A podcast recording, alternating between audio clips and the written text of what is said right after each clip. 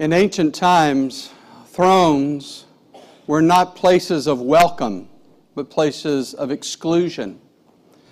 They were not places you went to for kindness, they were places you went to for cruelty. And that's why when the early believers got this word from the Hebrew writer, it must have been so meaningful. When he said that the throne from which to which we go is actually a throne of grace. Let us therefore come boldly before the throne of grace, that we may obtain mercy and find grace to help in time of need. God's throne is a holy and just throne, but it is also a gracious throne. And this is a message that the early Christians needed to hear. They were treated harshly by their culture. Some of them had lost their jobs, some of them had lost their homes, and others of them had lost their freedom. And they needed to know that God was still on the throne, but that it was a throne of grace from which He ruled. Because for these early believers, their faith was beginning to falter. They were keenly aware of their own weaknesses, and maybe you find some kinship with them this morning as you look at the status of your own faith and the strength of your own walk with God. And the Hebrew writer then takes those two problems they have, their failing faith and their weakness, and he lets them know something stunning. He says to them that God already knows that. In the 13th verse of the fourth chapter, he says, well, begin in verse 12. He says, Take care, brothers, lest there be in any of you an evil heart that is unbelieving, leading you to fall away from the, the living God.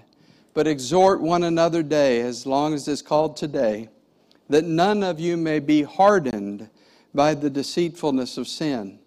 For we have come to share in Christ, if indeed we hold our confidence firm to the end he recognizes there's the possibility of hardening our heart, that we can lose our faith before we get home. And the startling truth is that God already knows that. If you look in the fourth chapter in verse 13, he reminds us that there is no creature hidden from his sight, but we are all naked and open before the eyes of whom to whom we must give an account. In other words, God already knows all of our sins, He knows all of our weaknesses. He knows the trials that we are going through. He knows the temptations that we're facing. And that is disconcerting when we realize that our God knows our weaknesses and He knows our sins. And so it's at this point that the Hebrew writer takes his readers by the hand and he leads them through the heavens. And he takes them into the very throne room of God. And he shows them a God who is holy and righteous, before whom we are open and naked, before whom our sins are clearly revealed, our weaknesses are even more magnified than we could ever imagine. And yet, what we find there in heaven is a throne of grace. And so he writes these words. He writes, Seeing then that we have a great high priest who has passed through the heavens, Jesus, the Son of God, let us hold fast our confession. For if we do, for we do not have a high priest who cannot sympathize with our weaknesses, but was in all points tempted as we are, yet without sin. Let us therefore come boldly before the throne of grace, that we may obtain mercy and find grace to help in time of need. That at that throne of mercy, we find the forgiveness for our sins, we find the strength for our weaknesses, because it is a throne of grace. And it's that throne I'd like for us to think about this morning. It's, a, it's an image I need today to see that my God is sitting upon a throne and He is in control of my life and yours and the destiny of this world. And He sits upon that throne, and it's called a throne of grace. And the reason it is a throne of grace is because Jesus is there. That's what makes it a throne of grace. He says, See him. He says, See him who has passed through the heavens, verse 14. Here he is inviting us to see a picture that the early church had seen with their own eyes, and that is the ascension of Jesus Christ. It's recorded in Acts chapter 1. And there we see that the Lord who died for our sins and was raised for our death, uh, raised from, from death for our justification, was then with his disciples for 40 days, where he talked to them about the nature of the kingdom of heaven. And then the text says that he ascended from their sight. In fact, the text says this Acts chapter 1, verse 9. When he had spoken these things while they watched, he was taken up, and a cloud received him out of their sight. And while they looked up steadfastly towards heaven, as he went up, behold, two men stood by them in white apparel, who, who also said, Men of Galilee, why do you stand gazing up into heaven? This same Jesus, who was taken up from, uh, taken up from you into heaven, will so come in like manner as you saw him go into heaven. Here is a tremendous truth we learn about Jesus Christ. First, is that he is still alive in the presence of God. That when he was raised from the dead, it was never to die again. But in the ascension, he overcome, overcame death once and for all to sit in the presence of God. As one author put it so memorably, we have our man in heaven, and that's Jesus Christ. But in addition to that, it reminds us that Jesus is coming again. Jesus' first coming was the climax of human history. His second coming is going to bring human history in this world to a conclusion. And it teaches us that this world is not all that there is. And that trials will come and we will face temptations and sometimes fail. But we must remember this that Jesus has ascended to the right hand of God and he is our man in heaven. Jesus is there. That makes it a throne of grace. And he is going to come back and everyone is going to answer to him. But the point that the writer makes about Jesus being there is that he is there as our high priest. Read again with me verse 14. It says, He has passed through the heavens, this Jesus, the Son of God, and our high priest. There's two wonderful truths there. And that is that Jesus is in his nature God. And secondly, that as God, he is our high priest that He is in heaven to help us. That is what gives us courage. To know it's a throne of grace because Jesus is there as our high priest. You see, under the old covenant, the high priest would leave the people and he would pass through the outer court and he would pass through the room of the temple and he would go into the Holy of Holies, the presence of God, just once a year. And as soon as he was in there, he made a sacrifice for himself and for the sins of his people, and he retreated as, quick as quickly as he could from the presence of God. But that's not Jesus. Jesus, as our high priest, has passed through the heavens.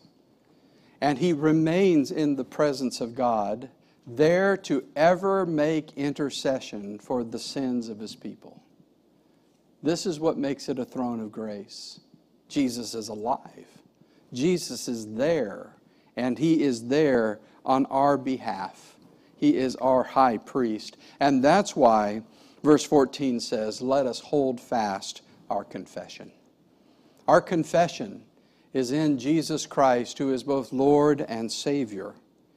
And so we confess Him in our trials, and we confess Him in our temptations, and we confess Him in private, and we confess Him in public. We confess Him because He is the one who makes the throne of heaven a throne of grace. But then, secondly, this text tells us that it is a throne of grace not just because Jesus is there, but because of his disposition towards us. That as our high priest, he is sympathetic towards us, he is compassionate. Verse 15 we do not have a high priest who is unable to sympathize with our weaknesses, but one who in every respect was tempted as we are and yet without sin. It's easy to see Jesus on the throne as king, that he rules and he will rule, that he is on the throne as judge, and he will be. As we read in verse 13, we all stand naked and open before the eyes of him to whom we must give an account. But to know that he is also on the throne as a brother who sympathizes with our struggles, that's what makes it a throne of grace. In fact, the Gospels take great pain to show us Jesus' compassionate attitude towards us. That he, the text, the Bible text says he was moved with compassion. He touched people out of compassion.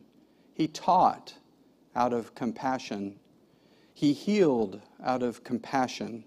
He forgave out of compassion. And it is that same disposition that God has for us as He is our high priest at the throne of grace.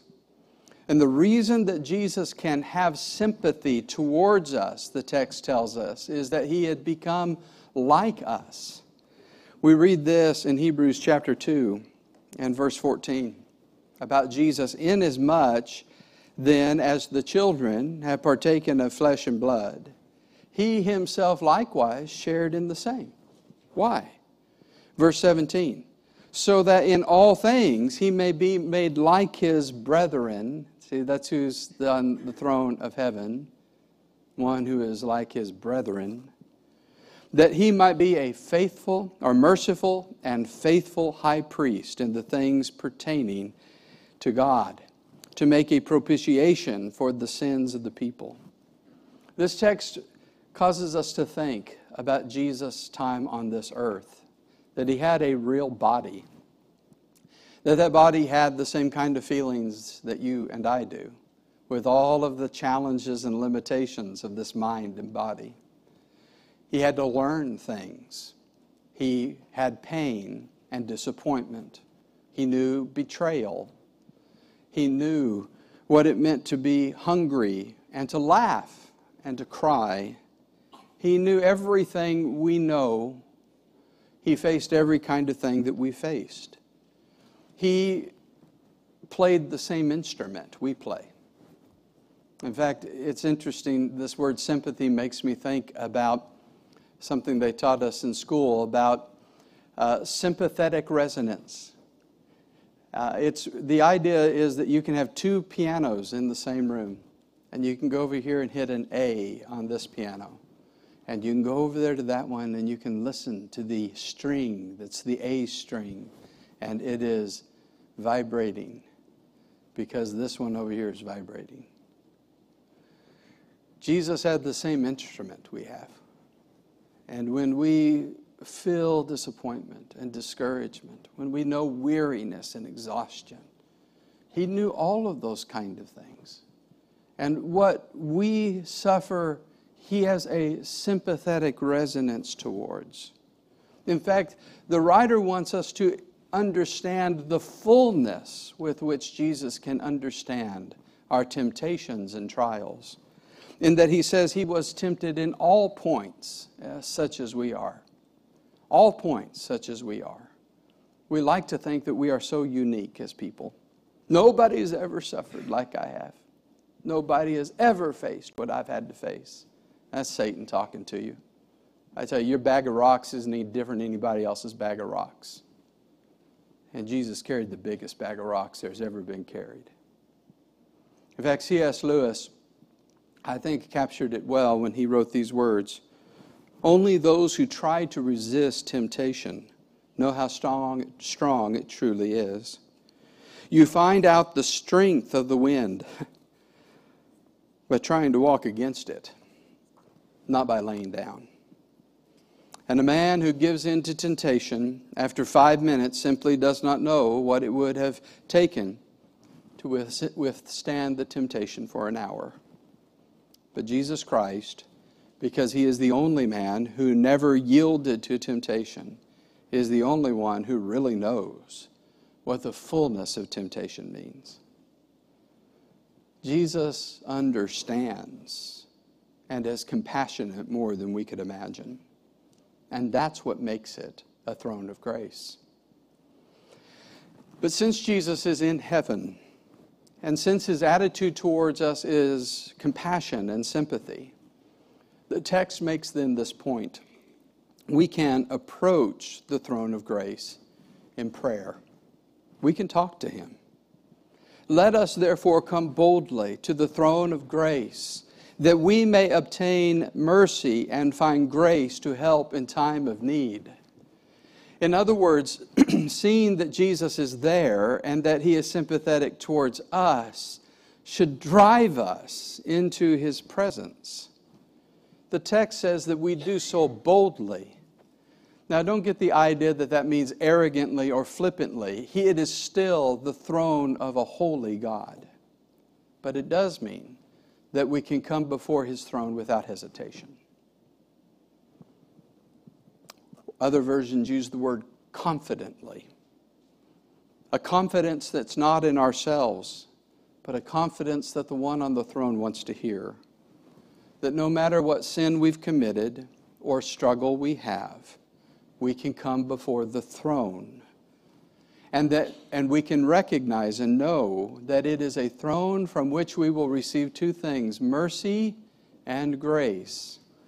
Mercy for our past failures, and grace to meet our present and future needs.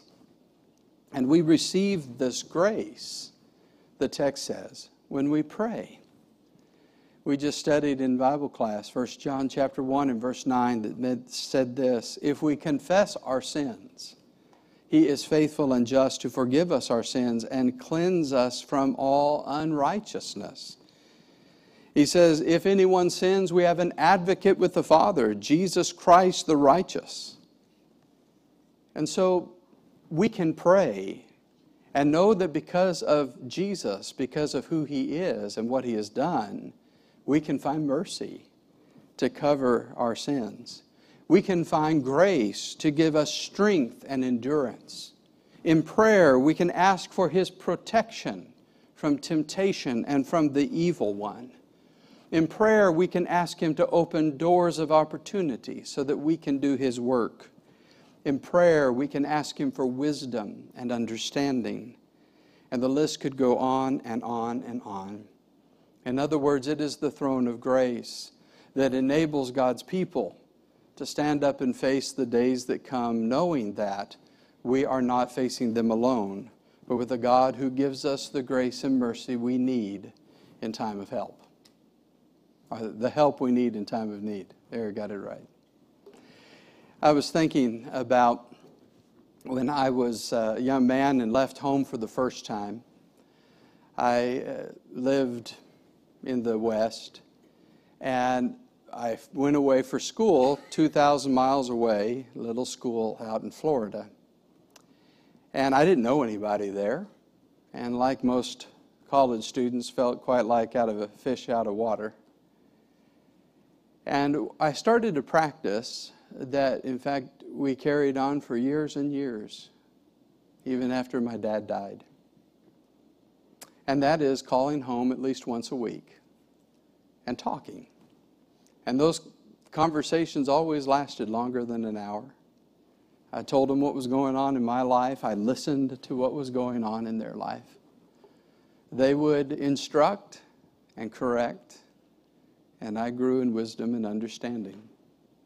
And then I'd ask them for money and hang up the phone. But you know, I just loved those weekly calls and have for years. It kept me connected to a resource that was essential for life.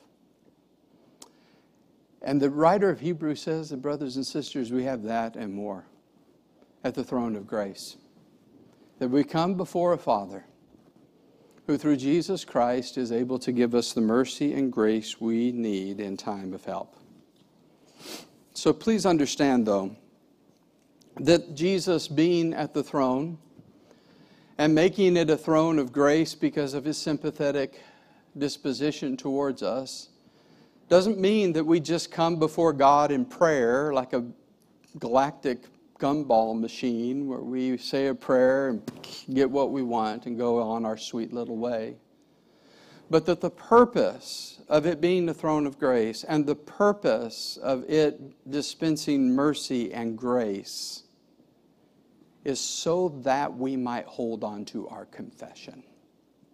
You see, that's how this section begins and ends. In verse 14 and repeated again in verse 16, he says, Hold on to your confession. That's what the Hebrew writer's audience needed. It's what we need. How am I going to face another week with all the bad news that I receive, and all the difficulty that I face, all the uncertainty that I have, the recognition of my own weakness, the temptations that I encounter. How am I going to face all that? You face it because you come before a throne of grace and He gives you mercy and He gives you grace so you can hold on to your confession firm to the end.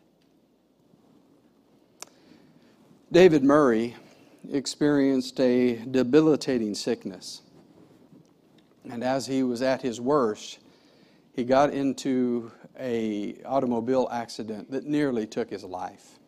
And after several months and even years of being disabled and in pain and suffering, he said he began to wonder things like this is where is God in all of this? And what is God trying to do? And initially, he wrote, My only answers were, I don't know where God is in all of this, and I don't know what he's trying to do. But as he was reading Job, as you might expect a man in his condition to do, he ran across a prayer, a prayer of Job in Job chapter 23, where Job asked the same questions he was asking Where is God? And what is he doing in all of this? And in despair, Job came to this conclusion God is not there, and I don't see him, and I don't see what he can do. But as Job continued to pray, he came to these two conclusions. He came to the conclusion He knows the way I take, and when He has tried me, I shall come out as gold. That's the kind of confidence you can have when you come before a throne of grace. That there is a God who knows where you are and what you're going through. It's a sympathetic high priest. But he is also a God who is able to take what you've, what you've been tried with and make you gold in the end. God knows where we are and God knows what He's doing. And so, hold fast your confidence firm to the end. And I would suggest to you this morning that if you can't come to a God and pray to Him a prayer like this because you're not in fellowship with Him, you're missing out on one of the great strengths and encouragements of life. And I would welcome you this morning to respond to the gospel of Jesus Christ and come to one who knows where you are. He knows your sin and how you're separate from Him. And if Jesus were to come back today, you would find yourself out of fellowship with Him throughout eternity. And He knows what He's doing. He sent Jesus Christ to die for your sins so that you can be forgiven of them and be given eternal life. And if you're this, here this morning and you want to find mercy and grace, He has provided that in the cross of Jesus Christ. You can com- confess your faith in Him, be baptized in Him for the forgiveness of your sins, and you can then forevermore approach God who sits upon a throne of grace. If you need to respond, please do as we stand and sing.